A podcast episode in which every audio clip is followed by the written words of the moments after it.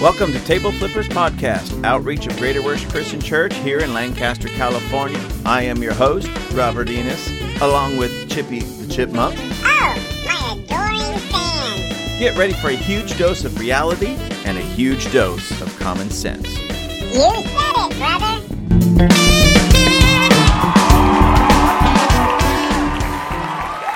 Hello, ladies and gentlemen, my fans, my family, my friends. It's good to be back with you. Uh, today is going to be, even though I didn't mark them part one, part two, part three, but this is going to be part three with Apostle Riaan, all the way from South Africa. Uh, if you've listened to the last two episodes, you heard him. Uh, he's, he's got a, a great wisdom, a great anointing, and he's bringing it to you. So, Apostle Riaan, why don't you say hello to everybody? Hey, good morning, guys. Good to be back with you all. Thank you, Apostle Rob, for having me back here in your little studio here. hey, it's good to be here in, in Lancaster, all the way from South Africa. Hallelujah. Yeah, and uh, it's very good to have you. It's very good to have you here. Thank you, Uh, thank and um, we've been having a great time, ladies and gentlemen. Even in just our casual conversations have been impactful and, and powerful. So a lot of, I call it accidental ministry. Not accidental on God's part, of course, but accidental on at least on my part, where we're just engaged in ca- casual conversation. And we're building one another up, and we're releasing revelation to one another. And uh, so the things that have been uh, yes, ladies and gentlemen, I get triggered. Yes, I know that's usually a snowflake thing, but I too get triggered. But I get triggered by the anointing, I get triggered by the revelation, I get triggered by the presence of God. So the triggering I'm talking about with me is a positive, good thing that it uh, compels me and excels me forward. So, so I still get triggered. Fantastic, fantastic. So, so uh, what, what triggered you about yesterday then? Let me, let me, let me throw a question out there. I mean, we spoke a little bit about racism, and then we spoke about success, that success can rise above racism. right. And uh, so, so anything that kind of like triggered you there?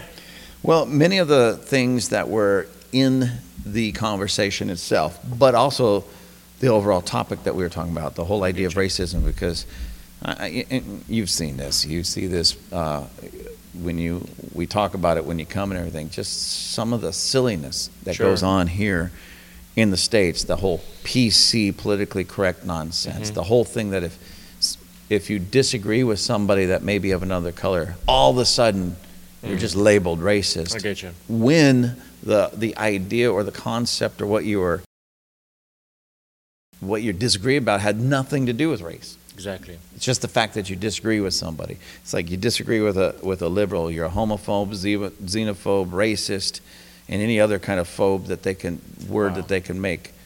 I've been called all of them. Mhm. Oh, and I was even called a speciesist. Wow. Not sure what that is. I might have to Google that. because I disagreed with a, a vegan Oh, um, uh, uh, what they were saying about veganism and Mhm. and you know eating meat or not eating meat. I was called a speciesist. Wow. That was a new one on me. I was like, oh, I'm going to Mm. wear that one with pride. why not? yeah, praise God. Let's take the pride back. You know, it's funny. Uh, I I said that because I, I don't want to offend my friends that are vegans. Sure. But the people that I know are vegans, they do it for health reasons, Sure. not militant reasons. Mm, or religious reasons. or religious reasons, I or you. you know, because there's so many uh, vegans out there that it's, it's become a joke Mm, that if the person is a vegan, you'll, you you meet somebody uh, who's a vegan, you'll know they're a vegan within 10, 15 minutes because they have to tell everybody in the room. and then they not only do they tell people I'm a vegan, but it's um, they try to make you feel bad if you happen to be eating a roast beef sandwich. You know, Wow. you're the devil. They're Wow. better than you because they're vegans. wow. That poor animal. So at least I'm eating that which eating their food, so I'm saving them. So. Yeah. Mhm. exactly. Exactly. Yeah. yeah. I think the other thing we spoke about was uh, kind of like this end time ex- eschatology. Like everybody on Facebook is like the the master of disaster. Yeah, yeah, like you know the world is coming to an end, and you know the church got to preach. It's the end. It's the end. And and uh, as if if we objectively look at the Bible, not kind of like take what we've been told what it says, but just kind of go back to what it says. that um, there's still a bit of work to be done before the end comes. So, so wait, wait, wait, wait. You said something like that. Look objectively at the Bible. Yeah. So, I don't want to assume because we talked about that as well. But to use lack of a better word, my assumption of what you're trying to say is that each and every one of us are responsible to actually look into the Bible to see what the Bible actually says about these things. Oh yeah. I mean. Oh, yeah, absolutely. I mean, if you can just read the Bible yourself, you would save your pastor 90% of counseling time. that's true. know? That is true. Yeah. Um, I have an antidote to that. That's why they don't let me do any counseling here at the church. Ooh, I get you. I get just you. just be brutal and be honest, and they hardly ever come back for a session two. Thank God for that. Yeah, that helps. That's why I, I- I, can just imagine. Uh, now I know I know there's another saying that goes around, but did you die? yeah, yeah. You yeah. know, I, and and it must have picked up from somewhere. I'm just saying. That's my wife's favorite saying. Yeah. Oh, you were so rough. You were so tough. I can't believe you said what you said. Yeah, but did you die? Yeah. It's like so. yeah, we, we gotta love him. So, uh, to this uh, eschatology and what we see um, going on and such, there's, again, when you do take a, an objective look at the Word of God, un, Mm-hmm. Sure. I, I- I'll, I'll say it like this an unbiased look at the, you know, at the Word of God. Read it Mm-hmm. and do your best to not have the, look at it through the lens of, Sure. you know, whatever latest book Mm-hmm. or TV series, not necessarily TV, but uh, video series or teaching or Mm. even Call it the flavor of the month. yeah, flavor of the month, Mm. or even world events. Because what I've noticed is, depending on what's going on in the world, like right now we have the, the war in the Middle East, I get you. Israel is at war. Mhm. And because something negative happens, especially there, automatically, oh, Antichrist is here, Jesus is coming, we're getting to get raptured, all, you know, everything's going to hell get in a handbasket. Sure. And it seems like they, that many, not all, but many of them need something negative to happen Mhm. to justify what they're teaching. Sure. Let, let me just jump in there and say, look, I'm not opposed to wanting to see Christ come back. Uh, I, I am, I'm, I've never said I'm not looking forward to the return of Christ. Right, right, right. Uh, as a matter of fact, I believe we should look forward to the to Absolutely. the return. I mean, there is if you if you study the crown teachings in the Bible, you know there are five different crowns, and one of them are a crown of righteousness because when you look, and I think it's righteousness. You, you can maybe help me out, but if if you are eagerly expecting the return of the Lord, you will receive a crown just for that. yeah, yeah, yeah. So, so I am absolutely pro the return of Christ. I am pro for wanting to see Jesus come back, but I am also uh, call it then analytical in the sense of what does the Bible say about the return of Christ? You know, I mean, the uh, how can I say it? The the whole doom and gloom teaching, though face it, I mean, there are some scriptures that say there's a dragon and there's a this and a that. So I'm not opposed to those things. I'm just opposed to how they kind of like splice it all together. And it's kind of like my kids are massively into dinosaurs, you know. I mean, they, I've got, I've got three, you know, 12, 10, and 8, and they can almost tell me the whole range of dinosaurs. I don't Right. know where they get it from. I'm, I'm just like, I'm just going with it, and, and I just love it with them. And you know, and I love being a dad. I love being a father. I actually posted a little bit something on that this morning about I just love being a dad. Right. But the the aspect thereof, if we look at, and I'm trying to, uh, is it pa- paleontologists? I'm trying to remember the actual like like name for when you dig up old dinosaur bones and you Anthropologist, Uh, is it anthro? some something like that. We'll, we'll, we'll ask the audience to kind of like just comment and say what it is. But Okay. if you would take the kind of like the remains of a rabbit today, or uh, uh, or a um, let me think of what else is strange like that. But let's take a rabbit. If you have to give it to one of those guys, paleontologists, and you let them say, "All right, you reconstruct a dinosaur of this thing," you will get the most fearsome creature-looking that, Right. that you can ever find. And if you would take maybe the femur bone and you say, oh, this femur bone, this is now the backbone, and we're going to start building around this femur bone, and, and, and you start building up this whole skeleton, I mean, you're going to have a weird looking monster by the time you're done. Because we have to take the things and pack them in the correct order where it should be. And, and I believe that is the same with the end time eschatology. Is there an antichrist? Yeah, but I mean, it's the tail of the whole design. It's not the head.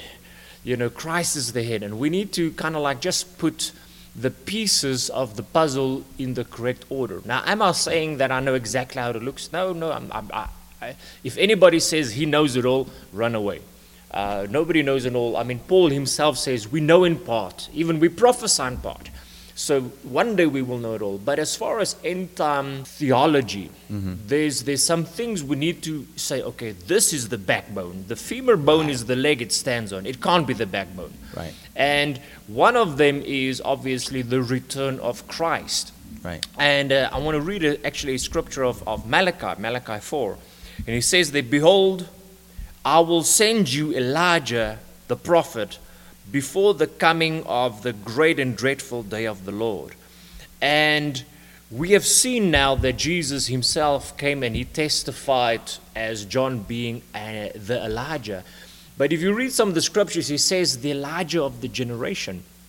And if we are, are allowing ourselves to be taught by the Spirit, we will realize that, in a sense, every generation has had some form of Elijah or some form of Moses. Right. Uh, a great man recently, uh, Billy Graham, I mean, he was a, a Moses to a generation. I mean, he led thousands upon thousands, actually millions, and, and if I'm correct, one billion people he has led out unto the Lord Jesus Christ, meaning he was part of that massive exodus of getting people saved, getting them out, Right. and getting them closer to the, call it the, the promise, the, the, the what, what would we have? Yeah, yeah. Um, just recently, we've been at, at, at in, Christian International Conference, and I was looking at Dr. Bill Hamon. And as I was looking at him, I realized he, in his own right, is a David. You know, he's a militant, he's a warfare type of guy. Uh, so he fits that, that symbolism of the David generation. Right. But we need to know before Jesus comes back to this earth, we're going to have to see the characteristics of Elijah Yeah.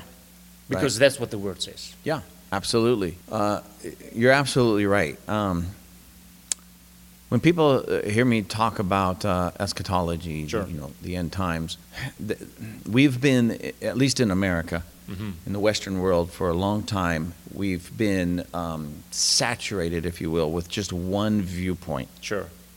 and that's that that that uh, what do they call it? Basically, where everything's put at the very end. But there's other viewpoints Sure. that you can go to, that that's taught through the Bible, ideas, concepts that people have come Sure. up with. You know, uh, like um, preterism, pre-preterism, Sure. uh, partial preterism, Sure. uh, victorious eschatology. Exactly. Uh, all of these different things.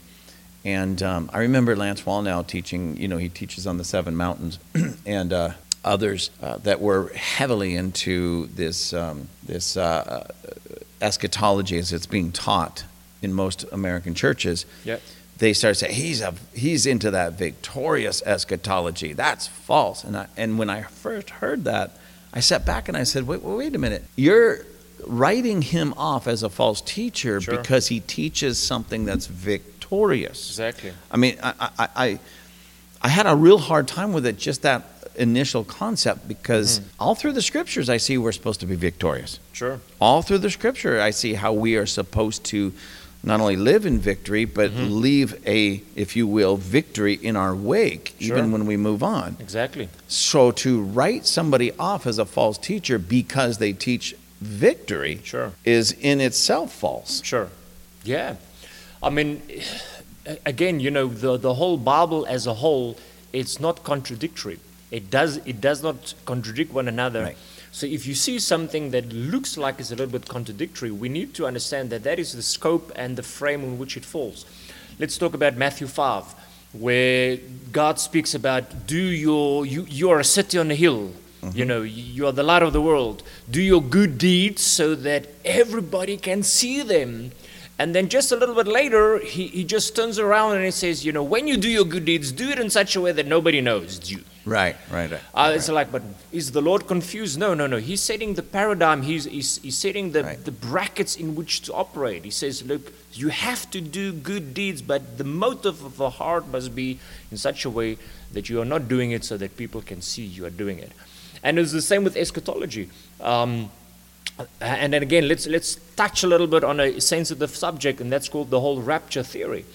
Uh, and again, the escapism we spoke about, and then again, what we and, and I lean more towards the victorious thing. But if you read Matthew 13 from verse 24 to to, to 40, 46, and I'm not going to read that out loud, but it's the parable of the farmer that came to sow the good seeds it is fascinating that if you read it towards the end and it says well the earth, the field is the earth and the lord is is that and i want to see if i can find that little bit um, let me just see sorry forgive me for that he says the man who sows the field with good seeds is the son of man so that means it is Christ. And he says, The field is the world, and the good seeds sown are the children of the kingdom. Meaning, here is Jesus. He's sowing in this earth seeds, which are you and I and every born again believer. We are those good seeds. We are the children of the kingdom.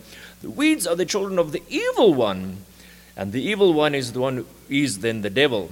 And then he says, The harvest points to the end of the age, meaning there is coming a great harvest, end of the age, and the harvesters are God's messengers. Now, that can be translated into angels also. Don't want to go down that route though. He says, Now listen to this. This is going to freak most people's end time eschatology. It's going to it's going to sink the boat of the rapture theory. It's going to be like, whoa, this man is going to, what is he doing? He says the following He says, As the weeds are bundled up and thrown into the fire, so it will be at the end of the age, that the Son of Man will send his angels, his messengers, and they will go and uproot everything out of the kingdom. All the lawless ones and everything that causes sin, they will be removed. And Right. that word removed means raptured. They will be removed and they will be thrown into the fiery lake of fire where they will be uh, experiencing great anguish and sorrow. Then the righteous will shine like the brightness of the sun in their Father's kingdom. Right. And then he goes on and he ends it like, and if you un- are able to understand this, uh, then you would know how to respond. Shocking. Yeah, meaning, meaning that this one verse reverses the whole mainstream rapture theory, where it says it's not the righteous that are going to get pulled out, Right. but the weeds are going to get pulled Yeah. out. It's I mean, that just yeah. That's like wow, man. That just blows my mind. It is. It's profound because now, uh, for a Christian to read that, Mm-hmm. and how do you read that and then try to make that work in the overall eschatology as it's being taught? It doesn't fit It at doesn't all. fit. Not at all. So now we are forced to take a new look Exactly. at it. That's when it, where you become a dangerous Christian and you start reading the Bible Mm-hmm. Yes. for yourself. Yes. Yes. And and accepting what the Word of God. That's why I always say to the people, say this a lot in my church. And anybody that's been at my church has probably heard me say this. Uh, it's not what man says, it's what does the Bible say? Exactly. That's it. What does the Bible say? If I'm up there trying to teach something and you can't find it in the scripture, or I'm saying something that's not fully scriptural, Exactly. you don't have to listen to me. I mean, Exactly. you know, and same thing. It doesn't matter who it is: another man, another woman, another teacher, another preacher, uh, a book, a Bible college. It doesn't matter if, Sure. if it's not square in the Bible. Exactly. I mean, and again, it's in Acts. I can't remember the exact verse, but it speaks about the Bereans. Yeah. And what, what it says is they were listening to everything that Paul was saying, and then they went back to the scriptures and they studied it for themselves. Yeah. And, and we have to understand that we, we need to get to that acknowledgement that we need to study and get back into there. And, and again, you know, what is the, the true backbone of end time eschatology? What, what, what are the, the things? Is the, the Antichrist the, the, the, the main focus of your teaching? And I have a problem with that. If you read Revelation, and all you get out of is the Antichrist, then you are reading it with the wrong glasses, Right. with, a, with a deceptive spirit, because Revelation 1, verse 1 says the following This is the revelation of Jesus Christ. So the focus is about Jesus the Christ and getting Him revealed, mm-hmm. not the Antichrist. And if you put it on a mathematical scale, a thousand year reign towards a seven year reign. Right. I mean, percentage wise, you're talking about what? Zero, Yeah. zero, zero, seven, something like that. Doesn't even, It's not even 1%. Right. And yet it is, has become the mainstream flavor of end time theology. yeah, yeah, yeah. So for me, I believe we need to get the church ready for the return of Christ. Absolutely. We need to see what does it look and what are those signs. You know, they, they love to preach, oh, the signs of the times. You know, those signs of the times have been fulfilled in 70 AD, uh, word for word, Yeah. letter for letter. 70 AD, and Yeah. then uh, uh, you know what? Also, I, I just I, I, I consider myself a realist. I Sure. just want to look at things through uh, as as unbiased eyes as I possibly Sure. can, and just look at it for what it is, whether Sure. it be anything. Sure. So I, I I look at history and thus church history. Sure. I do my best to say the same thing. So every generation, it seems, has had something really negative that has popped up. You think about the World War One generation and Sure. the war, uh, the the world going to war, and and how Sure. Mm-hmm. horrible that was. And even in our American history, we have the Civil War, we have the Revolutionary War, we have the different wars that we were engaged in. Mm-hmm. In World War II, with Hitler and the murder of uh, six million plus Jews, Sure. All of these were, in that sense, Sure. antichrists. Yeah. In that sense, Sure. against Christ, Yeah. working against uh, the Word of God, word, Exactly. working against God's will. And I'm sure that there were many, many, many people in all of those eras saying that's the the Antichrist. Yeah. And And, and again, forgive me, I, I, I am not opposed in, in seeing the patterns repeating itself. I'm not. Right. Um, but, uh, and, and therefore, we have to acknowledge that there should be a, a superseding pattern. Yeah. That they must come an Elijah for the generation. right, And uh, again, we, we touched a little bit on, on William Branham, and I love the man very much. I've studied him quite a lot. But for his generation, he was the Elijah, but he's not the Elijah. right, Uh, and if you really understand what the scripture means, we as the church, the body of Christ, are actually supposed to be the Elijah. yes, yes. And if you talk about the signs, and I want to continue that, that verse of Malachi, uh, and I'll just read it again. It says, Behold, I will send you Elijah the prophet before the coming and great and dreadful day of the Lord, and he shall turn the hearts of the fathers to the children, and the hearts of the children to the fathers, lest I smite the earth with the curse. Meaning that the number one measurable, you can measure it, you can, you, it's tangible Right. sign of the Elijah spirit is not slapping the water with your mantle and people fall over and all of that stuff. And that's beautiful and I love it and I do it as well.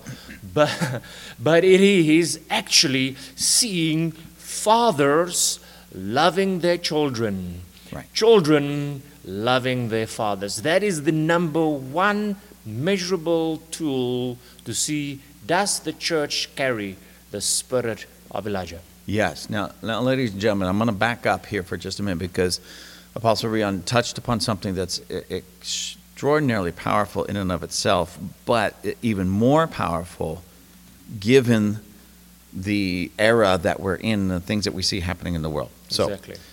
in Malachi 5, I'm going to read it out of the NET Bible. What, what translation you got? Is it NIV? Uh, I think this might have been the King James. I don't know. I, I, I switch between NIV, King James, and, and See, that's my problem. I switch all, all over the All the place. time, yeah. I, I, there's so many versions that I like and Yeah. speak to me that. Exactly. Uh, so, anyways, uh, I'm going to read uh, Malachi 4:5 out of the um, out of the NET version. okay. Just, just to make a point, Uh, this reads like this Look, I will send Elijah the prophet before the great and terrible day of the Lord arrives. So Elijah comes before the great and terrible day. Exactly. Now, in uh, Matthew Mhm. uh, 17, verses 10 through, well, here it says 10 through 13. I don't know if I need to read all of it, but just to make a point, he's, he says, This is Jesus. In verse 10, it says, The disciples asked him, asked Jesus, Why then do the experts in the law say that Elijah must come first? Sure. Okay, before the Messiah can come. Exactly. Why does Elijah come first? Verse 11 says, Jesus answered, Elijah does indeed come first and will restore all things. Yeah. He will come first and restore all things. Mhm. And I tell you that Elijah has already come. Now, this is profound when you look at the way he says this. That's a du- double barrel right there. He does come first, speaking of a future event, Sure. but he has already Already come. come, speaking of a past event. That's powerful. Well, then I have to look at Malachi 4 5 a little bit differently Mhm. because he speaks of a great Day. and terrible day. Two, two, two days. Two days. Yeah. When you just we, you look at that alone, we could just assume that, you know, when Elijah comes, it's a great and terrible day. Mhm. But when you when you look at what Jesus actually said, there's the future thing that's still coming, Mhm. but it already came. Sure. There's the great day, at least the way it's written in the, in the NET, the great day Mhm. that happened with John the Baptist. He goes on to say, and John was the Elijah. Sure. Okay, so John came in the spirit of Elijah, Mhm. Spirit and power of Elijah. That's the great day. Now we're looking for the terrible day. Yeah. Terrible, not necessarily in terrible like destruction, although it will be the destruction of wicked, like you just Sure. read with the tares and such. So terrible for that in that sense, Mhm. but terrible in the sense of the the focus on being great and awesome for us. Exactly. But nonetheless, let me get back to this, and, and you, you hit the nail on the head. That's why I wanted to back up for this. Because a lot of people are running around saying, you know, Jesus is going to come back any minute now. The rapture is going to happen any minute now. Uh, Antichrist is coming on the scene any minute now. Yeah. And he can't. No, you cannot. Even if, even if you can convince me that all of that is 100% accurate, true doctrine, Yeah. I still have to be a realist Exactly. and look at other portions of the Bible that bring balance to that. He, can, Jesus cannot come yet. Mhm. Antichrist, at least in the way that is being taught. Yeah. That's a whole nother subject, but the way it's being taught can't come on the scene. Yeah. Rapture cannot happen. I know people, but you don't understand. There's war in the Middle East. Who cares? Mhm. I mean, I care. Don't get me wrong, Miss, uh, ladies and gentlemen. Yeah. I, in regards to what we're talking about, that means nothing. Exactly. I'll tell you why. Because you, you said this when you read Malachi 4 6. He will encourage fathers and their children to return to me so that I will not come and strike the earth. That's the way it's written here. But the true, a, a- better translation is he'll return the hearts of the fathers to their children, Mhm. hearts of the children back to their fathers. Exactly. Now, why is that so important? Because we live in what has come to know a fatherless genera- generation. Absolutely. And, and, and, you know, we can take it a little step further by reading still what he said in, in, in Malachi about marriages. And I know that marriages are a sensitive t- topic in the church realm because 50% of all marriages fail. Yeah. And again, the reason why they fail is because of the lack of fathers. Yeah.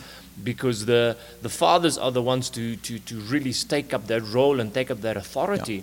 And if you look at what he says, the reason God hates divorce is because God wants to have godly offspring.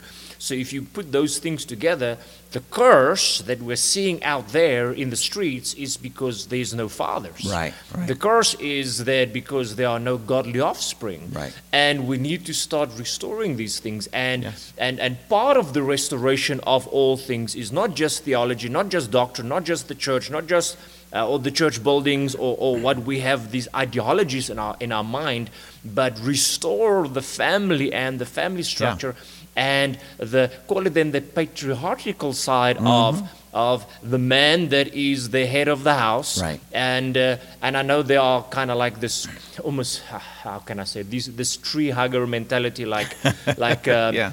oh that is toxic uh, Right. there's nothing toxic about being a man Right. uh, as a matter of fact, uh, women need are, are attracted towards somebody that will stand up and say, "This is what Yeah. we want, and this is what needs to be done." We need to get ourselves out of the the labeling of because I'm a man now it's toxic. Right. Uh, by uh, the reason why it is is because you're about to do something and men are not going to like what it is, Right. and you have to get them out of the way because, Yeah. uh, uh, yeah. Let me Yeah. let me not go down that rabbit route. You're absolutely right. There's so much, and again, the the thing that is measurable and the thing that I mean it's all measurable and that Sure. everything we just talked about is measurable, but the the key component Exactly. is the restoration of the hearts of the fathers to their children, hearts of the children back to their fathers, Yeah. which is code for the restoration of the family. Exactly.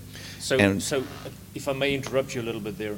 So what I do when I travel around the world, wherever, I, I kind of like make this announcement. How many of the dads that are in this room ever had their own father tell them that they love them? Right. And you would have maybe 8% Right. of the people raise their hands. Sometimes I've had like maybe one or two out of 200 Yeah. that will raise their hands and say, hey, my dad told me that I love. Right. Then I say, you dads that are here, how many of you have told your own children, your own sons, that you love them? And then the hands go up and it's like a 95, 96%. percent Mm-hmm. And I say, there is a measurable sign of the father's hearts turning to the children. And if you read the scripture again, Right. it starts out with, I will turn the hearts of the fathers first. Right. So that's the first thing we have to see. First sign Right. of preparing for the return of Christ is dads starting to love their children. Right. That means we have to see healthy families. We have to see uh, the thing that there are single moms out there. I don't know how to word it without saying saying something that sounds like a cuss word, but we need to see dads manning up, taking responsibility, saying, "This is my wife, this is my children, and I will do the best I can Right.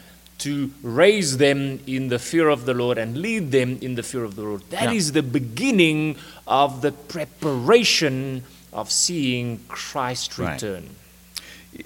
and and that ladies and gentlemen that is far more important than even this discussion can convey because it's again it, number one it's measurable but it's it's purely biblical Sure. this is purely biblical this is not some opinion No. this is not an assumption No. this is not somebody who's who's uh, got this um, as you might some might call it that extra revelation Sure. that can't be proven. This is provable. It's right here in Matthew um, 4, 5, and 6.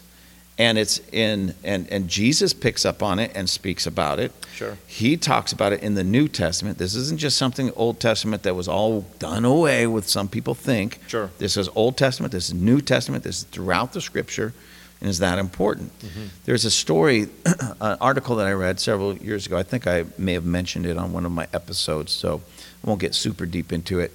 But uh, a, a gentleman, he and his wife divorced. They had kids. I don't know why they divorced. I don't think the article went into that, but they were divorced. Yep. And this gentleman, he wanted to always be a major part of his children's life. So even after the divorce, he went and he bought a house near his ex-wife's house so he could be mm-hmm. near his kids always within just a short walk. Mm-hmm. So if they ever needed him, they could just walk down the street. He got a job in their kids' school mm-hmm. so that he was always at the school every day. So if they needed him again, a text on the phone, he's there. When his wife up and moved out of town uh, to another town, he quit his job, sold his home, moved to the same t- town, and did the exact same thing. Mm-hmm. Got a job really close, bought a house really close, because even in that state of being divorced, now, ladies and gentlemen, I don't like divorce, especially in a situation with children, but at least this gentleman had the wherewithal to stand up and step up and be the best father that he could be mm-hmm. for his children. And and men, I'm going to be honest with you. I just this is not for all of you men because some of you men are doing a spectacular job, a phenomenal job. But you men in a situation like that, you making some kids and you're not there every day to father those children. You're cowards. Exactly. I'm, I'm sorry, you're a coward. And, and many of you find yourself in the church and you're still as cowardly in the church as you are outside of the church. And that's sickening because you're the one, you're the one that keeps this from manifesting. Exactly. I want to I want to lean in a little bit towards the kids and and there is nothing that can bring violence to the soul of a child Right. like parents that divorce. Yeah. The and I, and I want to speak to wherever this reaches some kids or maybe you're a grown man already and you you your family went through a divorce. Your mom and dad went through a divorce. And I want to tell you clearly that that divorce is not on you. Uh, I've sat with hundreds uh, of, of youth that start weeping and crying and say, But my mom divorced and my dad divorced because of me. And the kids own that thing and think it's their fault because Right. they weren't obedient, they didn't pack the dishwasher in time, or, or some silly thing like that. And Right. they believe they are the problem. Yeah. And I want to tell you, you guys are not the problem. Right, You exactly. are not the reason for that. It is Right. on them themselves. The word says, How can two walk together unless they agree to do so? Yeah. And that is not you. Uh, I feel like I want to speak a little bit to kind of like children that believe they they are a mistake. You know, it, it was a Hmm. yeah. like a one night stand, and oops, and now there's a child. Uh, there is no such thing as a mistake. God has blessed the sperm and the egg. He has blessed them and said, When the two of you meet together, you will form life. It is my Right. absolute, perfect, perfect will. So, whether, and, and forgive me for saying it, whether, you know, it comes maybe out of a rape situation or, or, or it was a, uh, a mistake according to, to uh, our idea, the blessing of being conceived is the absolute perfect will Right. of God. There is no such thing as an unwanted child. There is no such thing as an unwanted baby.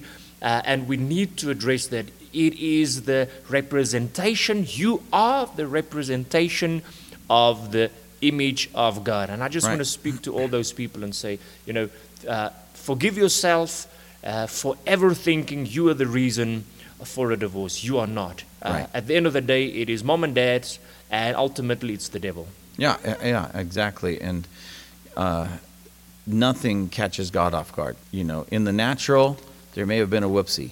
Yeah. But with God, God knew the whole thing and had a plan long before that conception and before that child was brought into the world. And God still has a plan, and it's a great plan. It's an awesome plan. Um, I, I know several people that have had uh, children out of wedlock Sure. and those children uh, were not treated in any way or seen or viewed in any way as a mistake. Sure. You know, the mistake is when the is is just in in the way the father and the mother did Exactly. things, not what was produced. Exactly. I- And, and we need to address that as well because you know Old Testament speaks about the curse of the bastard, which means for, for ten generations you were not allowed to get into the, the the temple. Yeah. And again, you know, we would be in a place of worship and people would be crying and say, "Oh, God is so beautiful, He's so present," and then you will just turn around and then somebody's staring at the wall. Yeah. Staring at the ground, and they feel nothing. They can't Yeah. engage the presence of God. Deal with that. Yeah, Deal with the the out of out of wedlock situation and it's simple it's very simple all you do is you confess listen my dad and my mom they came together they weren't married and here i am god forgive them forgive me amen and break the curse Yeah. it is it is not a, a song and a dance it's very simple Right. And it doesn't have to be long drawn out because the reality of it, when you come to Christ, sure Father God becomes your father. exactly And by virtue of that, Yes. the curse is broken because now you Exactly. have a Yeah. father you do and everything is is worked out in the spirit. Now it's it's about enforcing what God has already done by saying, You're my son, you're my exactly child. just apply it just Yeah. apply it just just bring that redemption power and just break the force of darkness and just go on Yeah. And in the body of Christ, there's no such thing as orphans. no There's no such things as, as you said, the bastard curse or the bastard child. There's no such thing Yeah. in, in the body of Christ. yeah And as a matter of fact, what I have found, and, and, and this is not a perfect science, of course, ladies and gentlemen, this is just what I've, I've seen, is people that come from those types of backgrounds, Mhm. when they really take it to heart sure who their father is, Yeah. truly, and that those curses of the orphan child and the bastard child is broken, and they Mm-hmm. Exactly. realize, wait a minute, I don't have to live under that anymore. No. They seem to excel far far more yeah, far greater than often many people that come from a solid home, solid Sure. background, raised up at church, mom and dad still around in their life, Mhm. and they've never had to deal with those things exactly because it. And you know, and I spoke about Robert Morris. Uh, I believe it was uh, in the last podcast about success and finances. and I don't know where his father was. I don't I don't know him that well, but just by reading his book, he um, he had a uh, he was saved, I believe, in prison, and um, he fell so lo- much in love with Jesus. That's why he's such a great giver. Sure. Anything that he feels God asks of him, he's just so in love with Jesus and so appreciative of his salvation. Mm-hmm. He has no problem giving it all away. Mm-hmm.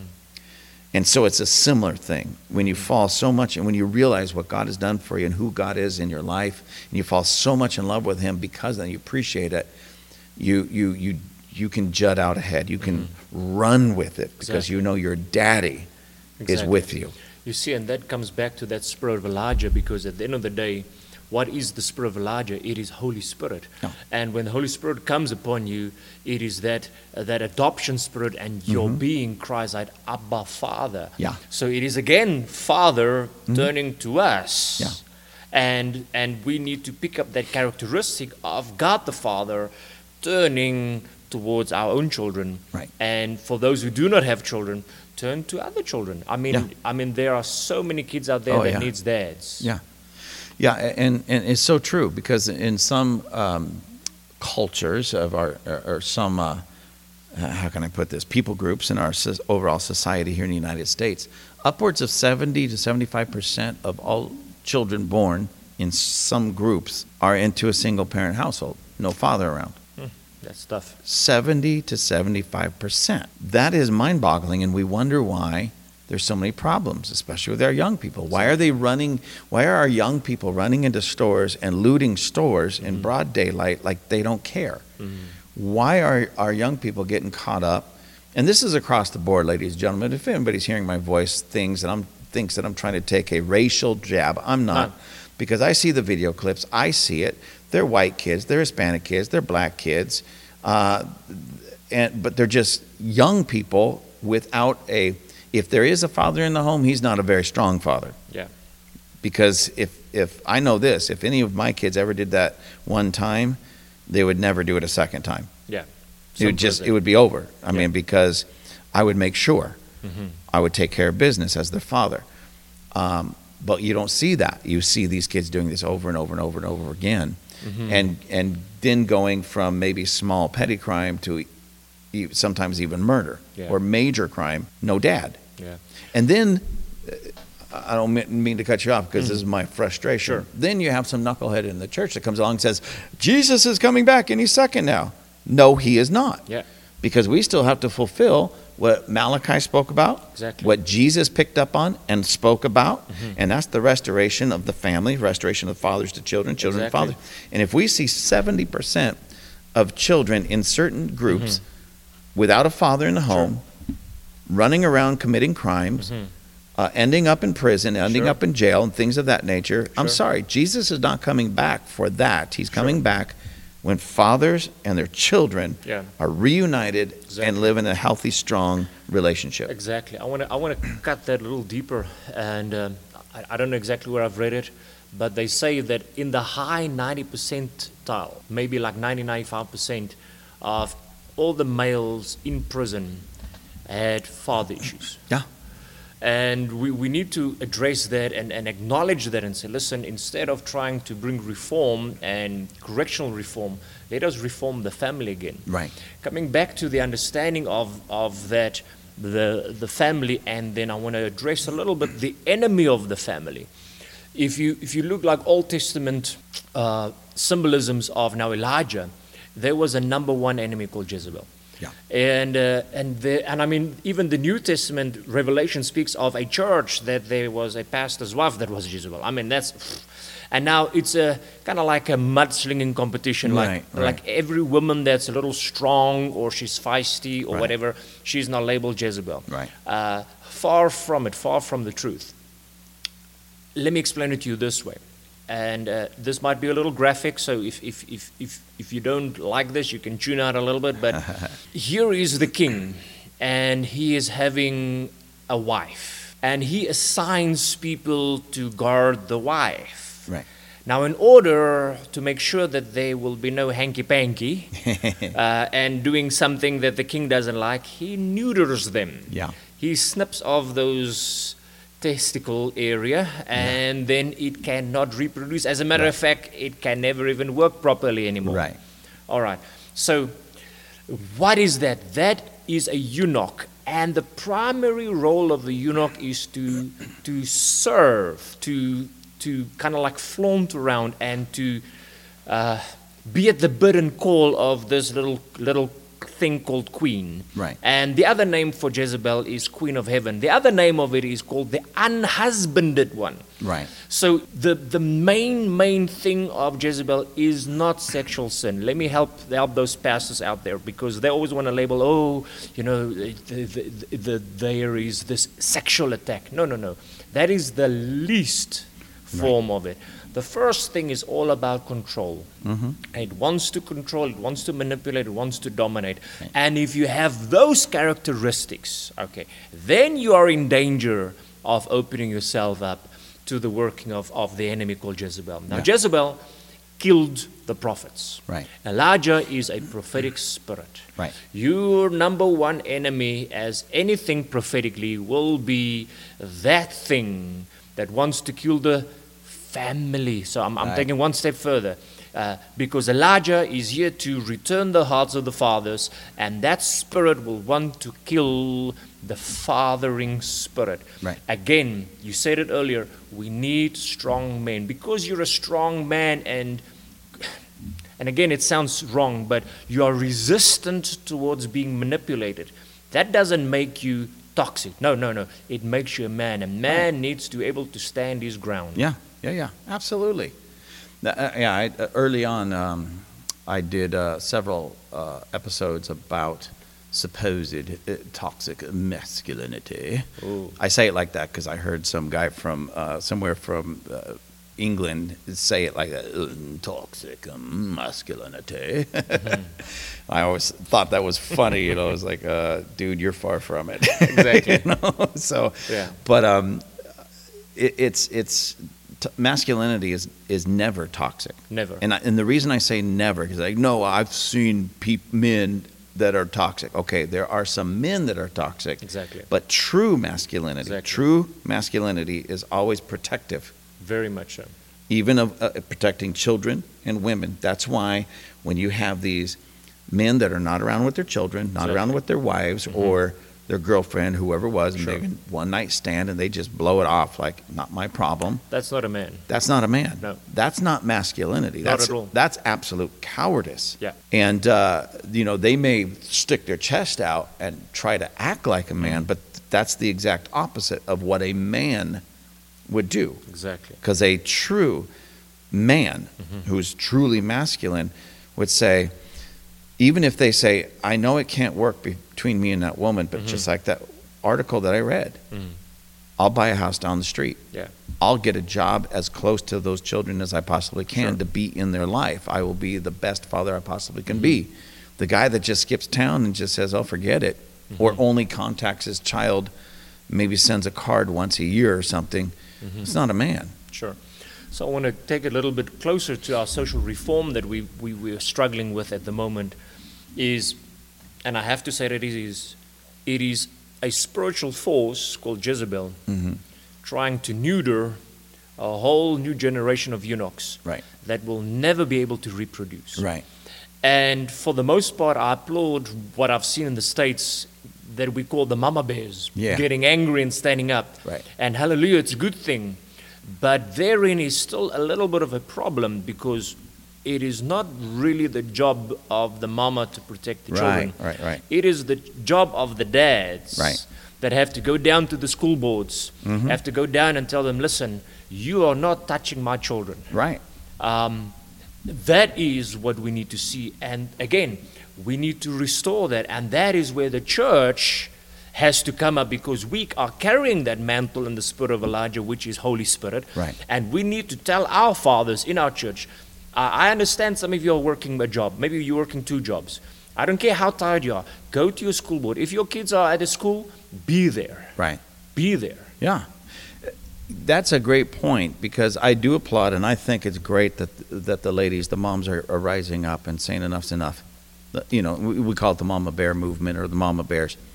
Where's the Papa Bears? Exactly. Now, uh, there are some men doing it. So you Sure. guys that are out there really making the phone calls, writing We the letters, showing up, you guys are doing a phenomenal job.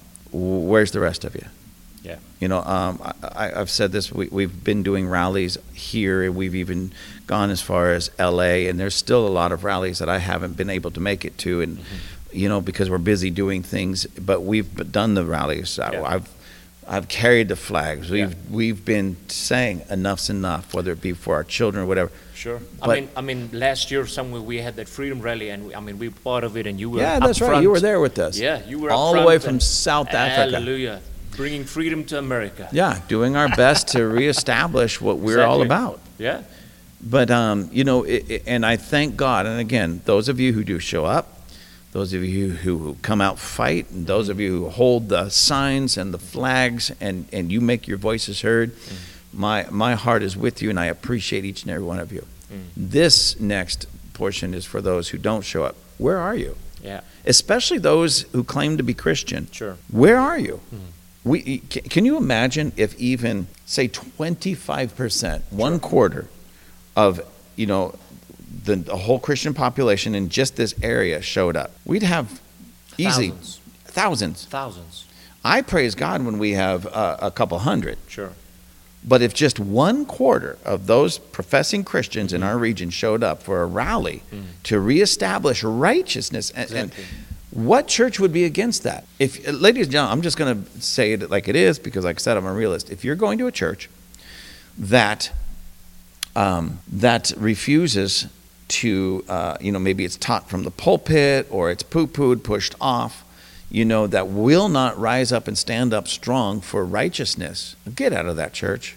Yeah. Get out of that church. It's a, at best, it's it's a uh, like a shadow of what the true church is supposed Sure. to be. I, I'm I'm trying to be nice because I don't want to be too mean Sure. because there's thoughts that are running around in my head that I'm just. Mm.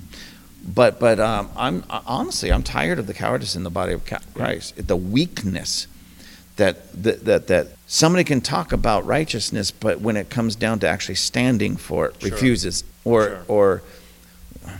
Yeah. I get myself Sure. in trouble a lot here, and somebody's going to probably write me a nasty letter about this next statement, but That's it's okay. okay. Love you all, anyways. And I, lo- I, I actually I do read all the even the positive and the negative, and um, it just keeps me going. So it's not like Mm-hmm. you're going to shut me down. It's going to make me bolder. But we have pastors that will give a strong message from the pulpit, and and and, I, and I'll say that. I mean, they strong message, and I'll agree, if not 100%, close to 100% of what they say from the pulpit. Sure. But do a rally, are they there? Sure. No.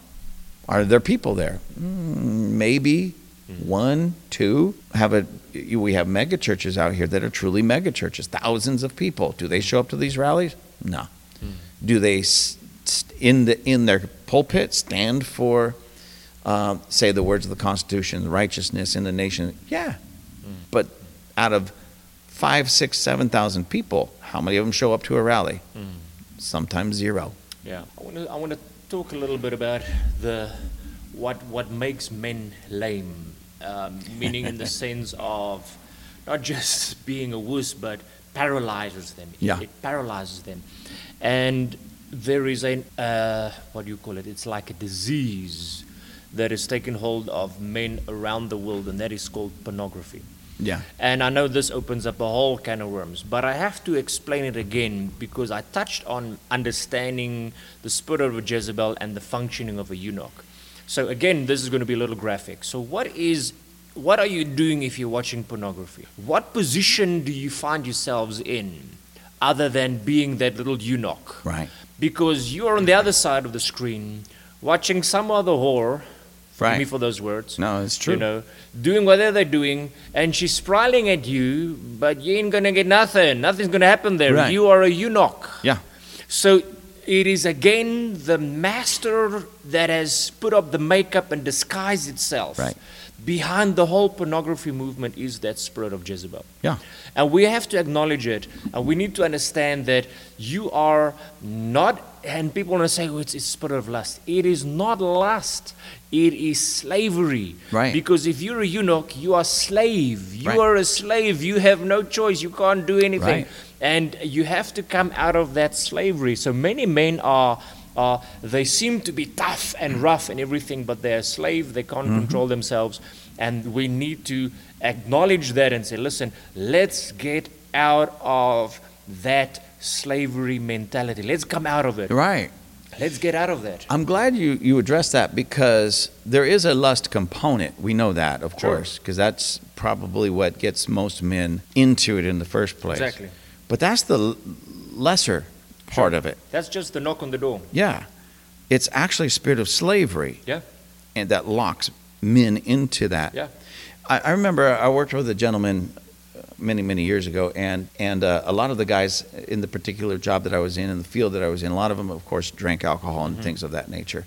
And they would go to the bar afterwards, especially if it's a sports bar, their team was playing or whatever. They'd Sure. go hang out, drink, and yell at the TV screen. And um, I never drank at that time. I just, by that time, I had, you know, I, I did my stint with alcohol just as a dumb kid trying to look cool. And I, I was over that and, and I just didn't. But uh, other than family issues, for the most part, Mhm. uh, that was my biggest reason. That and, you know, uh, uh, A waste of biblical money. reason. Yeah, it's a waste of money. I'm not that there, there isn't people that drink alcohol in the Bible. It's just the Bible does say don't get drunk. So I always thought, well, then what's the point of drinking if you can't get drunk? I mean, it was just that's where I was in that. You see, that, that's the old redneck in you. Yeah, exactly. That's the redneck in me. Um, so now I'm like Uncle Si. I just drink my iced tea. Mm. But but this gentleman said because they invited him to go out, and he said, "No, you know, I don't care to go. I, I, I don't drink." And so they were poking fun at him. Mm-hmm. And uh, I didn't know this about the gentleman at the time, but after they were poking fun at him, I asked him, so, so why don't you drink? And he says, because, he says, I never want to be controlled by anything, Uh-huh. especially a chemical that has no brain, no mind. He says, think about how weak a person is Mm. that is controlled Yeah. by something that something else that doesn't even have a mind of its own, Wow. a chemical. Wow. And when he said that, I just, I mean, it, it kind of set me back on my heels. Like, I've never looked at it that way, but you're absolutely right. And so, what does that have to do with pornography? It's the slavery, Sure. it's that control of something that, in and of itself, Yeah. has no mind. It has. I know there's a mind behind it because there's a spirit behind Sure. it. But I mean, in that sense, I never want to be controlled by anything. I get you. Um, I mean, truly controlled, Sure. other than by the Spirit of the living Yeah. God. Yeah. And and but nothing ever lesser. No alcohol, no tobacco, no, no Uh, pornography, Yep. and especially when I understand that these things at that level have a demon behind it. Now, it, that does have a mind, but not for my better. Yeah, but but you you you really hit hit a nerve there when you were speaking about the alcohol aspect because if you say there is a control but it has no mind, then it means that chemical is a gateway drug. Yeah. Meaning it it forms a gateway for something from the outside, or Right. many times something on the inside Right. to st- come up and control. Right. That because if you're out of control, who is in control? Right. There is a mind behind it. That's the spirit. But the Mm. substance itself, Sure. like you said, is a gate. A gate has no brain of itself. No. It has no decisions of itself. Mm-hmm. A gate or doorway has to be opened or closed by something or someone that has a reason or a mind to do that. You see, and, and, and that brings me back to the whole thing of family because I've, I've heard so many preacher kids and so many other families that when the dad and the mom is not around and they're hanged up with other people, the gateway was Yeah. they were alone and they tried something or they experimented with something. Mm-hmm. And, and many kids lost their virginity. Yeah. and many kids got hooked on drugs Yeah. and they you know they- they just wanted to try call it the ride but that ride is going to take you further than you wanted to go Right. um, and it's the lack of parents being in their children's lives Yes. Yes. That we, we used to call them latchkey kids, kids that would come home from school and there was no adult. Mom and dad were both out working. Mm. And so from the time they got home from school or the time they got out of school, if they went to school at all, until six, seven, eight o'clock at night when mom and dad came home, that's a lot of uh, time for a young person without su- supervision that can get into all kinds of problems. that's a gateway Yeah, and that itself is a gateway, and that also shows the breakdown of the family. Yeah. I've talked to many of those families, and, and, and it's the same thing. Mm-hmm. One of you need to quit your job or rework your schedule to be home Exactly. when when your child wakes up. Mom or dad is there to get them off to school, and when they get home from school, mom or dad is there. Oh, we can't do that. We both work to give him a better life, to give him the things that he wants, to give him the things that he needs. We do it because we love him, and that's so bogus Sure.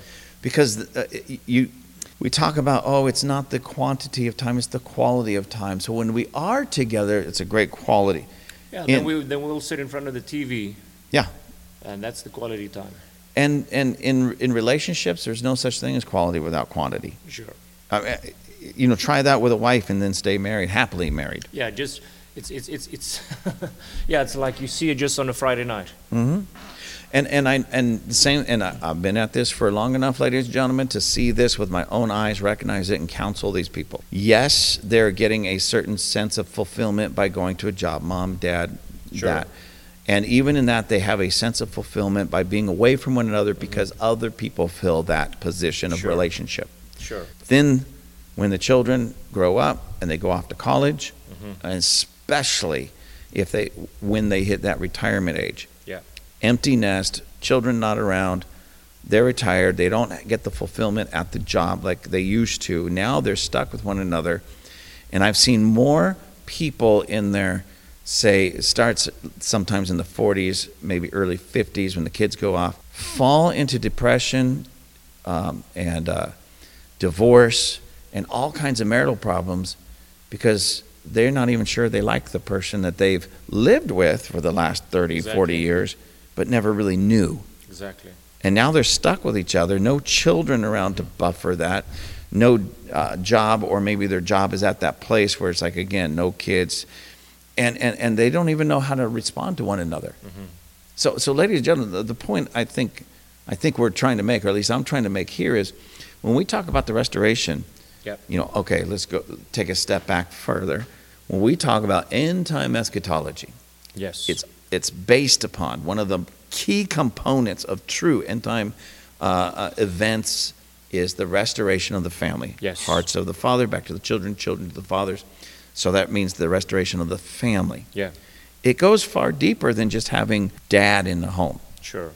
It's having dad in the life of his children. Exactly. We we understand that we don't talk a lot about moms in that area because typically speaking, just across the board, traditionally, if you will, moms are the ones that stick around and Sure. do their best. Sure. It's the dads that are whatever tra- chasing their dreams, chasing their careers, or just Mhm. chasing something else, and Exactly. they they're not. So that's the key component when fathers take that rightful Yep. place.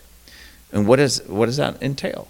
It, it entails um, men being masculine Sure. again, and part of the thing that makes men truly masculine Yeah. Is is taking care of their families. Exactly.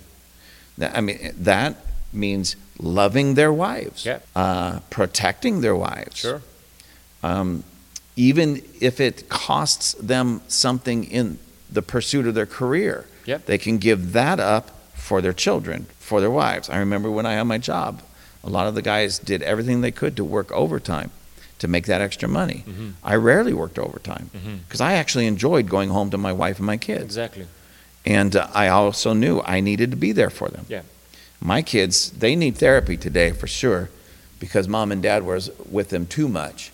So they need therapy to work out, you know, having us with them Yeah. all the time. Yeah. But it was because we just really enjoyed one another as a family. Sure. And I mean, that's just level one of what needs to happen. And level two is, I mean, the children needs to come back to the parents.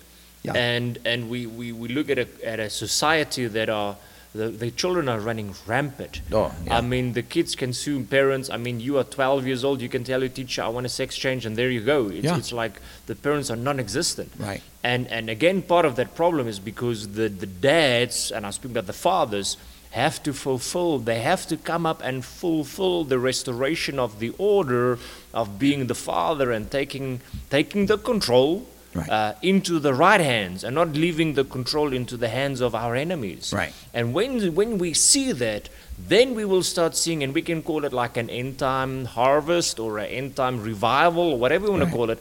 But then we will start seeing actually the children's hearts start turning back to the parents.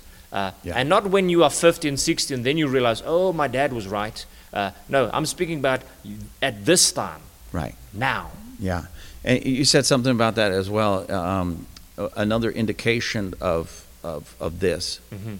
is at least here in the United States, in the Western world, um, and this is pretty much across the board.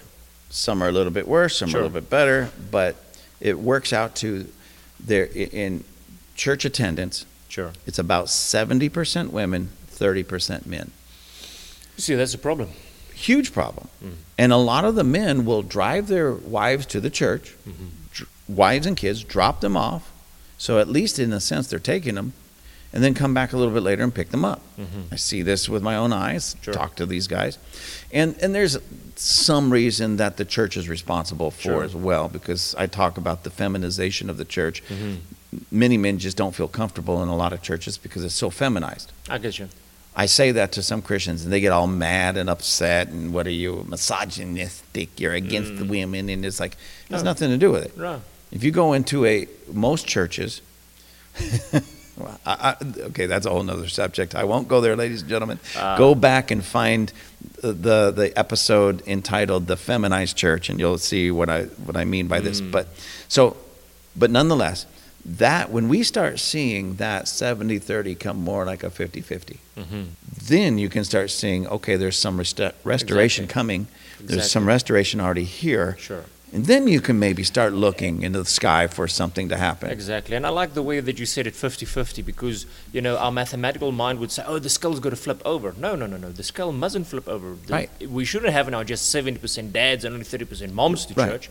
It's got to be that 50 50. Yeah. Because that is the, the, that is the makeup of a family. It's, Right. a, it's, a, it's a husband, right which is a male, a wife, which is a female, i'm glad you said that yeah. uh, uh, and that makes up that 50-50 Right. head and when you get them Right. together there is a blessing upon that and then there is an offspring and that offspring the bible says are holy Right. offspring Right. and that is where we need to get because then the kids will be holy and that, Right. that turning back unto god will be a natural thing because it's residing within them Right. Yeah, and um, and things in that sense start to balance out. Sure. You know, because will it always be 100? I mean, if we're at a, a real super healthy church with healthy people, is it going to be exactly 50-50? Well, maybe not. It might be 51 49. I mean, know, somebody's got to work sometimes. Yeah. It's, it's the new age in, in the sense of that a Yeah. lot of people got to work on weekends and things like that. And if they have children, they like we have a family here. They have three girls, Sure. no sons. But I come from a family of three boys, no girls. Mm. There's that balance. Exactly. you- so, so, ladies and gentlemen, you understand this is not a perfect mathematical science, but it's closer, much, much, much closer, really within only a point, Sure. you know, of that 50-50. So it might be 51-49. But when we start seeing those types of numbers, then Mm-hmm. we know that there's something. Because uh, I've said this a million times, ladies and gentlemen, what happens in the church Sure. um, happens in the world. Yeah. But when it happens in the world, it's like worse. Sure. It's like on steroids. Exactly. So when the church world has divorce rate of like 50%, Exactly. it's not necessarily worse in the world as far as the uh, percentage wise, but the way these things break down and, and affect. Because if the church is semi healthy, Sure. those children from divorced homes at least have some type, hopefully, Mhm. healthy father figure within the church. Sure. You know, So let's measure it out again. Look at the current state of chil- children as a whole. hmm They, and forgive me for saying it in such a way, but it seems like they're un- unholy. right. They're unruly, they're running around, they are just doing what they want. Right. And if we reverse engineer that back to what we just spoke about, Mhm. is because the marriages has failed. Yeah. Because if the marriage fail or, or stay together according to the word, then your children offspring will be holy. Now they're unholy, so the marriage failed. Yeah. And because that has failed, there is a curse on Mm-hmm. the land. And the curse is on the land because the fathers are not Right. taking up their responsibility. So we, as church, have that authority to break the curses Right. Uh, and you can say, oh, but Jesus paid the curse at the cross. That is absolutely true. He also died for everybody, but not everybody's going to heaven. Exactly. We need to apply it. We need to put it down, boots on the ground. So Right. get the guys, get them up, get them running. If you if you get a girlfriend, something happens, marry the woman. Right. Uh, make sure you work at that marriage. Yeah. Uh, take care of your kids. Uh, Right. and, and don't come with the thing, well, you know, I never really loved her.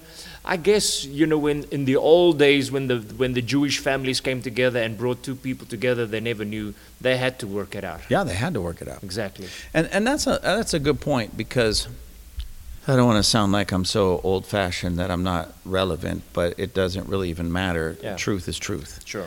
And truth is always relevant, whether Sure. the person receiving it wants to admit to that or not. We make this idea of love being a mushy feeling.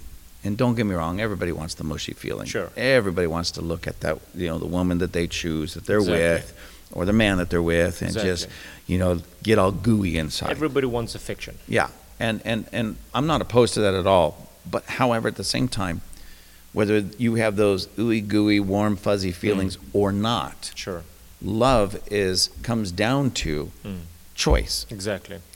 And what they had found when they've studied these arranged marriages and why they stay together so long is Mhm. because they chose, the moment they saw each other and they were going to the altar, they chose, Yeah. the ones that have the long, healthy lives, Exactly. they chose Yeah. to uh, um, make it work. Exactly. This is now my husband, this is my wife. We're going to be together until one of us is dead. Sure. And uh, we're just going to make it work. Sure. And wouldn't you know it, they actually fell in love and created those ooey gooey feelings Mm. because of their choice. Exactly. And the ones that resented it, resented the fact that they're being forced into this or whatever they, Mhm. you know, the backdrop is, Getcha. uh, they stayed together because that was part of the culture, Sure. but they were very, very unhappy. Yeah. But the ones that chose, Yeah. and I say that to, the same thing that it doesn't matter. Our culture's moved away from that Yeah. to you can date, you can go check it out, you can do whatever, but it still comes down to a choice. It is. And I want to not backtrack, but I want to kind of like just throw a, a lifeline out there for, for people that are in relationships that, and it sounds like it's doomed to fail. Mhm. Um, if, if the husband is, is, is, you know, fiddling around or, or the wife is, Right. is, is messing around, uh, those are premises for, listen, this is not going to work. Right, right, right. Um, if, if it's domestically violent, Right. meaning you are Yeah. fearing for your life, you know, you have the fullest right to get out. Yeah. And there, there I am again coming back to the dads. Yeah. Um, and, and this is maybe not appropriate, but I was, a few years ago, I was actually praying for Tom Cruise and Katie Holmes. Mm-hmm. And out of the blue, the Lord said, pray for them. And, and, and I'm not, I mean, God, I don't even know these people well. I mean, we watch them, but we don't know them. Right. And there was a, a severe anger rising up in me, and I was poking my finger in, in Katie Holmes' dad's face and say, You get up and you get your daughter and get Yeah. her out of there. yeah, And lo and behold, two weeks later, they, they, the whole thing split apart. right, right, right. So uh, I did not curse their marriage to break it apart. Right. what I'm saying is the domestic violence. Right. If your family is married and you see your daughter is being manhandled, man up and get her out. Right, right. Okay, this is a whole nother, I don't know, I'm not even sure I want to make my next statement because I can go off on this because it angers me. And, and I want to reiterate what, what, what Apostle Riaan just said. If you, ladies especially, but even men, this Sure. sometimes happens towards the men, but Sure. especially the ladies, because in my opinion, you know, somebody called me misogynistic. I had to look it up to even make sure it was, but, Wow. you know, basically somebody that wants to control or put down women. Mm-hmm. Okay, That is not me at all. My wife and I, we poke fun at each other. We have a good time with it and everything, mm-hmm. and and I make jokes. I, I I'll admit that. But I, from a from my point of view, of what I see in the Word of God, women are a treasure Sure. our daughters, our wives, our mothers, treasures that are to be protected and treated Exactly. as a treasure. Matter of fact, there's a scripture that says that husbands are to treat their wife as a weaker vessel. Exactly. It says as a weaker vessel, not because they are a weaker Mhm. vessel. In other words, we're supposed to treat them as if they were valuable. Sure. And that's my heart for this. Men should be protecting the women in their life, their children, their their, their Yeah. daughters, and sons as well, but their daughters, their wives, their mothers. They are gifts. Yeah, they're a gift, absolutely. And um, so I concur. Mhm. If if you know, that's one marriage uh, um, that we could talk about. But I, I agree. If if if my daughter and well, I'll just put it like my daughter was in a situation that was where there was infidelity, Sure. Abuse, and everything of that nature. I would do my best to make sure she got out of it. Exactly. It is your responsibility Right. Yeah, because and- you are still the father. Right. And um, given that, I mean, we've had certain situations in the church, even some recently, where those types of things. Now, on the one hand, um, I always look for avenues of healthy restoration. And Sure. then the reason I say healthy, ladies Sure. and gentlemen, is because I've been I've been at this for let's see, how long have we been in ministry? Thirty. Well, as long as we've been married, thirty-five years. Mhm. And in those years, I've seen where pastors, even priests, Mhm. but pastors, woman come to the pastor, my husband's beating me. Mhm. I'm going to divorce him. Mhm. Oh, you can't do that. You don't have grounds. You need to go home And and love him. and love him. Yeah. And she's getting put in the hospital Mhm. with broken bones and fractured cheekbones and things like that. And this doofus is still saying, you need to go and love him. Mm. No, that is some of the worst advice. Jesus himself, God, Father God, would not want you to be in a situation like that where your life is in danger. Exactly. If you have the theological or doctrinal idea that you can't, that's not grounds for divorce, I don't have time to, to change your mind right now, but I, I will say this you still have grounds to get out of the house Exactly. and stay away from him until he gets the help that he needs Exactly. and he's over whatever anger issues that he has.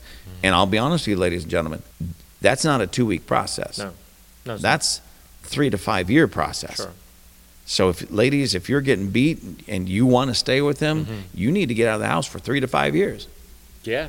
I mean, honestly, I'm just I'm being real with you. Mhm. Um, if there's infidelity and uh, especially ongoing infidelity, you have every right biblically to kick that sucker to the curb, and I Sure. and I hope you do. Sure.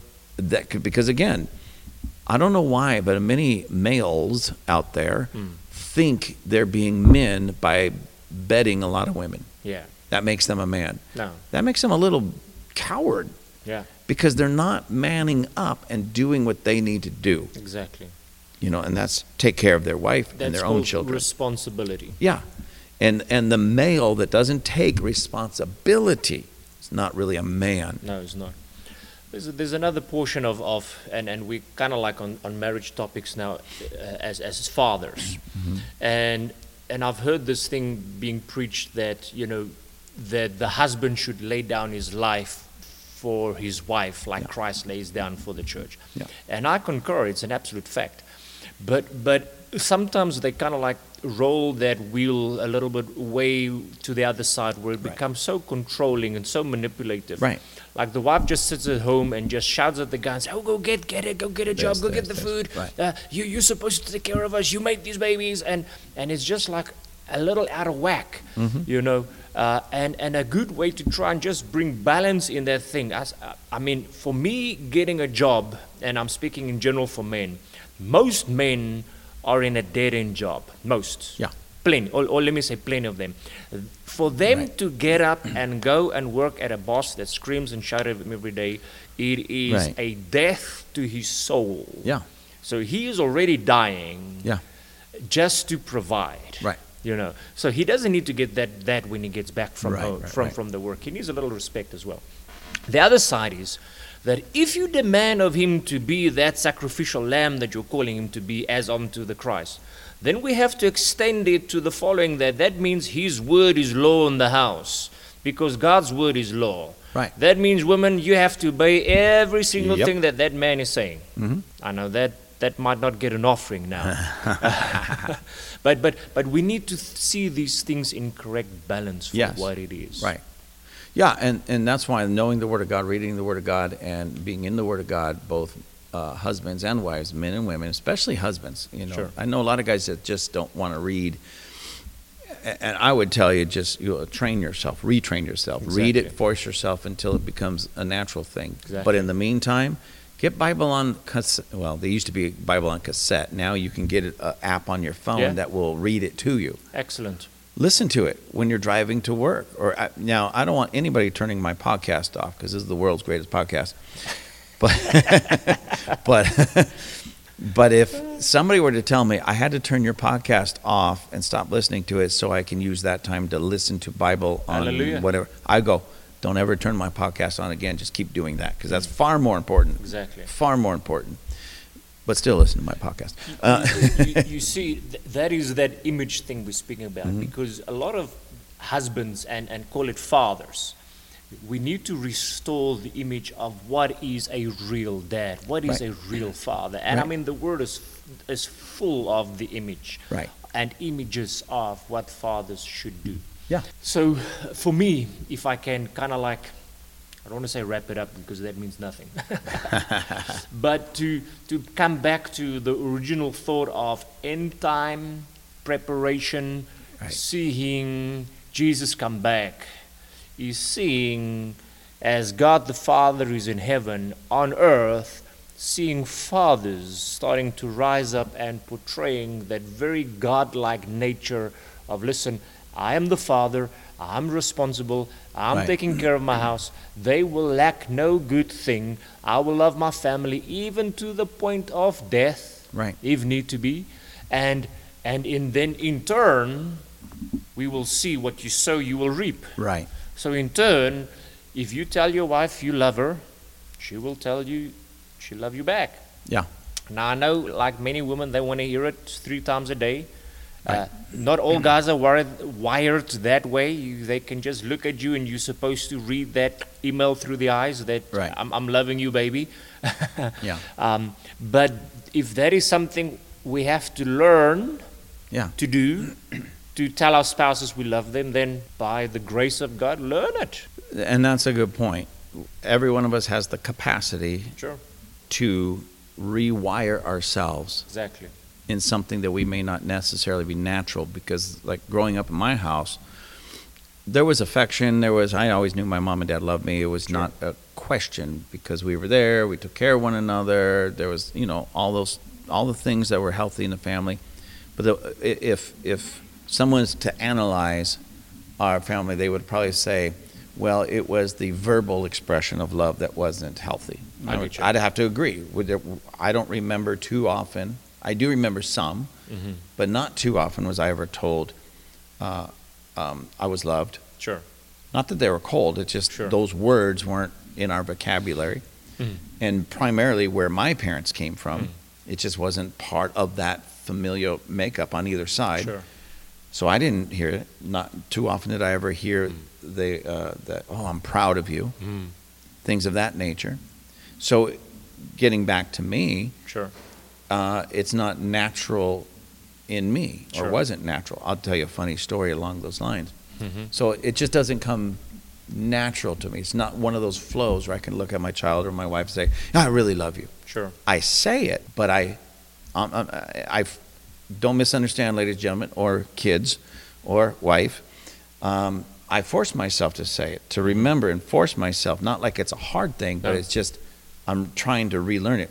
Several years. Recoding yourself, yeah. Yeah, I'm recoding myself. Mm. Several years ago, I was thinking about this very thing. Mhm. I say, you know, I don't say I love you to my children enough. My all my kids are adults and they're out of the house, so I put a little group text together, and I just wrote in there how much I love them, how much I appreciate them, and you know, and, and just things that I should be Mhm. saying. Uh, More often, I guess. more often, I right? get you. And I send it off to my kids, and I sat back and I felt so good about myself. I felt so good. I'm I, like I'm finally rising to that place where I could show my children verbal affection and tell them how proud I am of everything. I feel so good. And somehow I'm expecting them to send you a text back. Are you dying? What's wrong with Exactly. That's what my oldest son. He wrote back, uh, "Dad, are you dying?" and I'm like, "No, I'm not dying." He goes, "Well, you know, that's something you would say on your deathbed. Are you okay?" I'm like, you. "No, I'm fine." Now it's like the old me comes out. No, you jerk. You know, hey, who? do-" I was like, like, no, I just, you know, I was just Yeah. trying to express to you guys how much I appreciate you, how much I love you, how proud I am of you, Sure. and I was like, fine, I'll never do it again. Of course, Mm-hmm. you know. Then I had to go back and rethink about that. It's like, yeah, yeah. Um, it was funny, Sure. but it was it was sad Exactly. because it showed uh, my weakness. Exactly.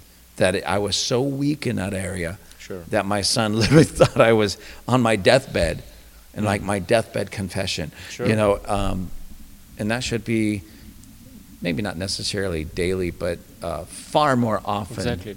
You see, and those are the skills of restoration that is required. Yeah. I mean, those are the things we need to restore. We need to tell our families we love them. Yeah. Uh, and if I can just step it one step further, I mean, not everybody is affectionate. Everybody is not touching and feeling. But Right. Uh, scientifically, if you hold your kid, your child, in a hug form for more than 30 seconds, or Mm-hmm. between 20 and 30 seconds, there's a chemical released in their brain uh, that rewires them, and they Mm-hmm. Yeah. will actually believe that you love them. Yeah, yeah, yeah. And, You know.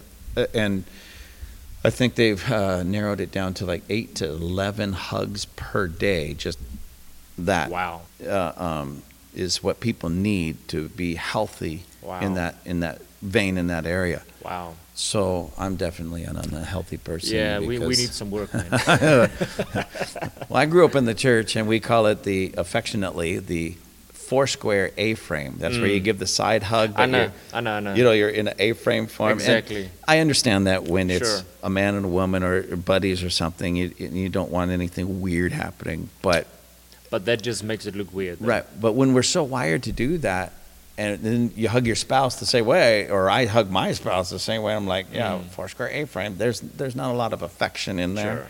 You know, I guess it might be a little bit more affection than a handshake, but I it's not that. I really appreciate you kind Sure. of. And, and and again, all back to this is about Mm. Creating healthy families and getting the fathers re-engaged Yeah. with their children, and Yeah. children re-engaged with their fathers. And and you know, speaking about being fathers, I mean, if if you see the lack of that in your life, then fix it. Mm-hmm. Yeah. Uh, I mean, my, my situation is very similar. Uh, the the affection wasn't something that was ever really shown in our house. On the other side, there was a lot of verbal abuse, Hmm, yeah. and it, it came to a point that when we finished high school, that my parents separated and got divorced, and my mom came to us and she apologized, and we said you should have done it long ago, because the violence was just so much, and it wasn't physical violence as such. I mean, there was some here and there, but the verbal violence was just so much that you didn't want to be at home, you don't want to stay at home, Right. and you know, uh, again, you know, there is a scripture that says, unless two agree to walk together, they Right. cannot. So if, if the one part, and I'm saying it for Christians, you know, if you are in a family marriage situation and there is no agreement from the other side, it's it. Right, right, right. It's uh, it's, it's pretty much a dead know. relationship But anyway. you can fix it. I mean, I, I, I grabbed him the other day. I, I sat him down. I said, Now today you're going to tell me you love me. Man, that guy was sweating profusely. Yeah. You would have thought I'm going to give him an IV drop. Uh, and he, he, he, it came out of him a little skewed and broken, whatever Right. else. But he said it. And I Yeah. said, You know what? Um, now what you're going to do, I know, I don't care if you think your hands are clean or not, you're going to lay hands on me. And you're going to bless me and you're going to say, As my dad, you know, it doesn't ma- matter how people view you. As as my biological dad, put your hands on me and bless me. Yeah. Um, and you know, he did it in his own weird way as well. But for me, it was like it had to be restored. That thing Mm-hmm. is required. And if we go back to the Jewish culture, every Friday night was Shabbat. Yeah. And the dad would lay hands on his kids and he will pronounce blessing on them. Yeah. Blessing on them. Blessing on him. I mean, I came from a house where you were cussed once a week uh, or sometimes once a day. Um, and getting out of that thing and getting that restoration of your soul and getting restoration of your self worth, it took God the Father of heaven, being my Father, speaking to me words of affirmation and Right. saying, You are blessed. Yeah. You are my image. You are that. So there is no dad out there that can say, um, I cannot be rewired. Uh, Right. there is no family out there that is too far out that cannot be fixed. Right. We understand if there's no agreement, it's fine. But the Bible also says God puts the fatherless and the widow into families. Right. And that is why church is so, so important because as much as we are the body of Christ, as much as we're an end time army, as much as we are all those things, if there is not a family aspect to it, I almost want to say get out. Like you said previously. Ri- yeah. Family has got to be there. Yeah.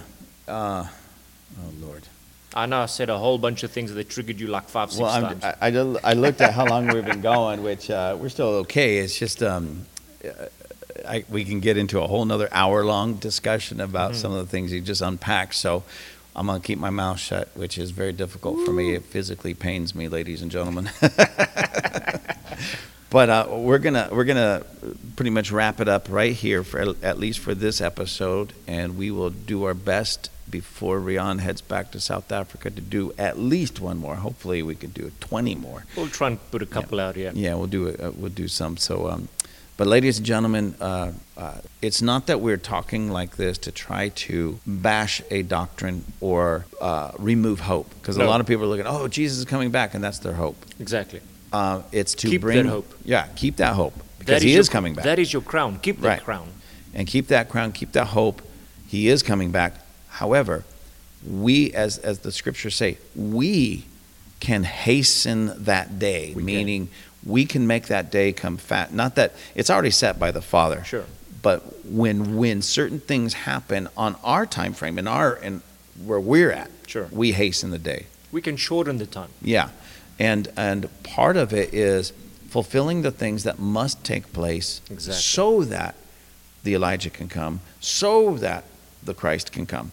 Yes. And uh, one of the things, again, families being restored, especially uh, hearts of the father to the children, hearts of the children to the father. But when that happens, then the whole family Sure. is restored on every level. Mm. And when that begins to really take place and we start focusing on it in the church, because remember, what happens in the church will eventually spill out into culture and Must. society. It always Must. has to happen in the church. So I'm gonna I'm gonna address you, pastors, church leaders, elders, Sunday school teachers, all of you that that are uh, you you are tasked with the responsibility of teaching and training people. Let's start focusing more and more and more on the, the true restoration of family, the true restoration of fathers to their children, children to their fathers, Yep. the true biblical restoration of even healthy discipline in the home. And I don't mean just punishment, No. but discipline, Sure. discipling, Yes. uh, those types of things. True love, like with me, as you guys heard, at least part of it, I just need to learn to say I love you more often to my kids, and, sh and not just say it dry, dead, but Sure. show Say- that, say it like you mean it. Yeah, and and I'm working on it. But that's my point. When we all work upon, we find the weaknesses in ourselves, and we all start working on in the body of Christ. Mm-hmm. The body of Christ as a whole is healthier Exactly. the church or the um, family is much healthier, Mm-hmm. then culture and society eventually will start picking up on it. They'll be healthier. Sure. And then we start literally loosening up the heavenly realms for Jesus to Exactly. return. And Just, spirit just, of Elijah. just like you said about Dr. Emirate. I mean, give the body what it needs and it will heal itself. Yeah. Give the body of Christ healthy fathers yes. and it will heal itself. And it'll heal itself. Absolutely. Dads, and don't don't let anybody convince you that because you act like a man Mhm. that you are irrelevant or toxic. Mm. Be a man. Exactly. But again, a man takes care of his own. Yeah. You are empowered to protect. Yes, absolutely. So, with that, ladies and gentlemen, um, stay tuned, watch, and, and, and put the alert on, or make sure your alerts are turned on so that the next episode, when it pops up after this one, you'll get it right away. Riaan? Amen. That's all I can say is amen. Okay, God bless amen. God bless you all. Thank you for choosing Table Flippers Podcast. To find our merchandise page, go to gwcclancaster.org. Then find the Table Flippers link, click on it, and it'll take you right there. Until next time, have a fantastic day. Say goodbye, Chippy. Goodbye!